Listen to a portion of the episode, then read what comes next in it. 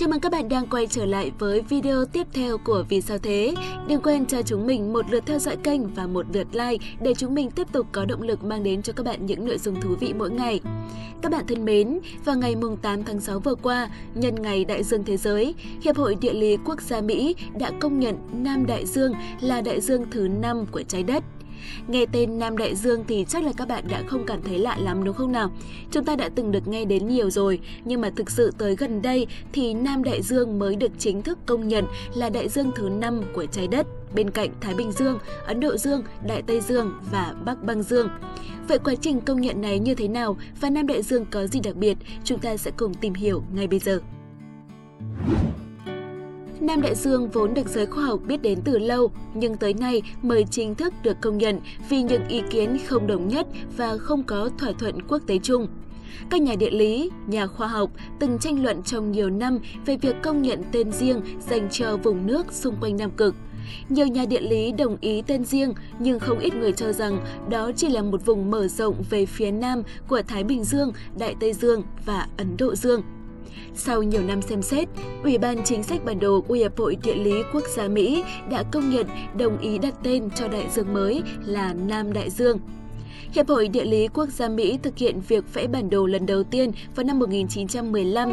Từ đó tới nay, bốn đại dương được công nhận và xác định bởi những lục địa xung quanh.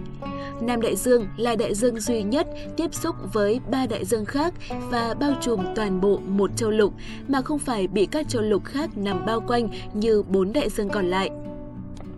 Theo ghi chép của những chuyên gia từng đi vào Nam Đại Dương, vùng biển này có vẻ đẹp khác biệt so với những nơi khác, với các sông băng có màu xanh thẫm hơn, những ngọn núi sắp xếp hiểm trở hơn và gió thì cũng lạnh hơn. Đây cũng là nơi có hệ sinh thái phong phú, ảnh hưởng chung tới nhiều hệ sinh thái ở những vùng khác. Việc công bố chính thức này sẽ làm thay đổi không nhỏ tới ngành giáo dục nói riêng và khoa học nghiên cứu địa lý, khí hậu của trái đất nói chung. Các loại bản đồ sẽ phải được vẽ lại, chương trình giáo dục về đại dương cũng sẽ có không ít những thay đổi. Mọi người hãy nhanh chóng cập nhật thông tin này và chia sẻ với những người khác nhé. Còn bây giờ, chúng ta sẽ cùng tiếp tục tìm hiểu những sự thật thú vị về Nam Đại Dương.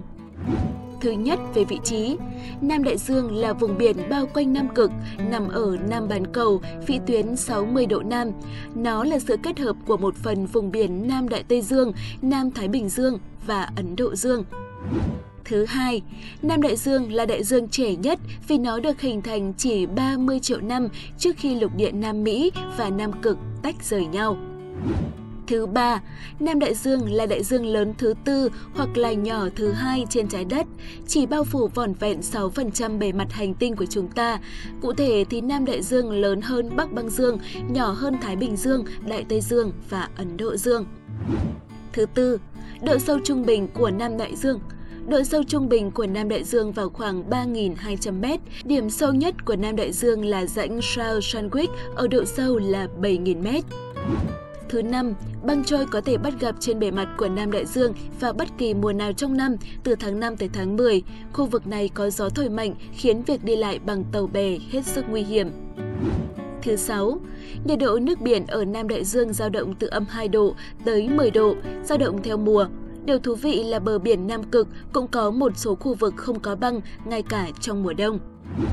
Thứ bảy, ước tính có hơn 50.000 khách du lịch ghé thăm Nam Đại Dương vào mỗi năm. Nhiệt độ thấp và sự phân bố của những tảng băng trôi trong khu vực không ngăn cản được khách du lịch tới đây để chiêm ngưỡng vẻ đẹp của cực nam trái đất. Thứ 8. Nam Đại Dương được phát hiện là nơi sinh sống của chim cánh cụt hoàng đế, chim hải âu lang thang, cá voi xanh, hải cầu lông và cả những con mực khổng lồ có chiều dài lên đến 15 mét. Thứ 9, không hề có người bản địa trên Nam Cực. Tại lục địa lạnh nhất hành tinh này chỉ có các trạm nghiên cứu từ nhiều quốc gia khác nhau, nhưng những nhà nghiên cứu, nhà khoa học và thám hiểm cùng với gia đình của họ chỉ làm việc và sinh sống ở đó trong một thời gian nhất định. Bây giờ thì các bạn đã biết thêm những thông tin thú vị về đại dương thứ năm rồi đúng không nào? Cảm ơn các bạn đã theo dõi số phát sóng của ngày hôm nay. Chúng mình rất muốn chia sẻ với các bạn những thông tin mới. Vì vậy, hãy cùng lắng nghe những số tiếp theo các bạn nhé. Còn bây giờ thì xin chào và hẹn gặp lại.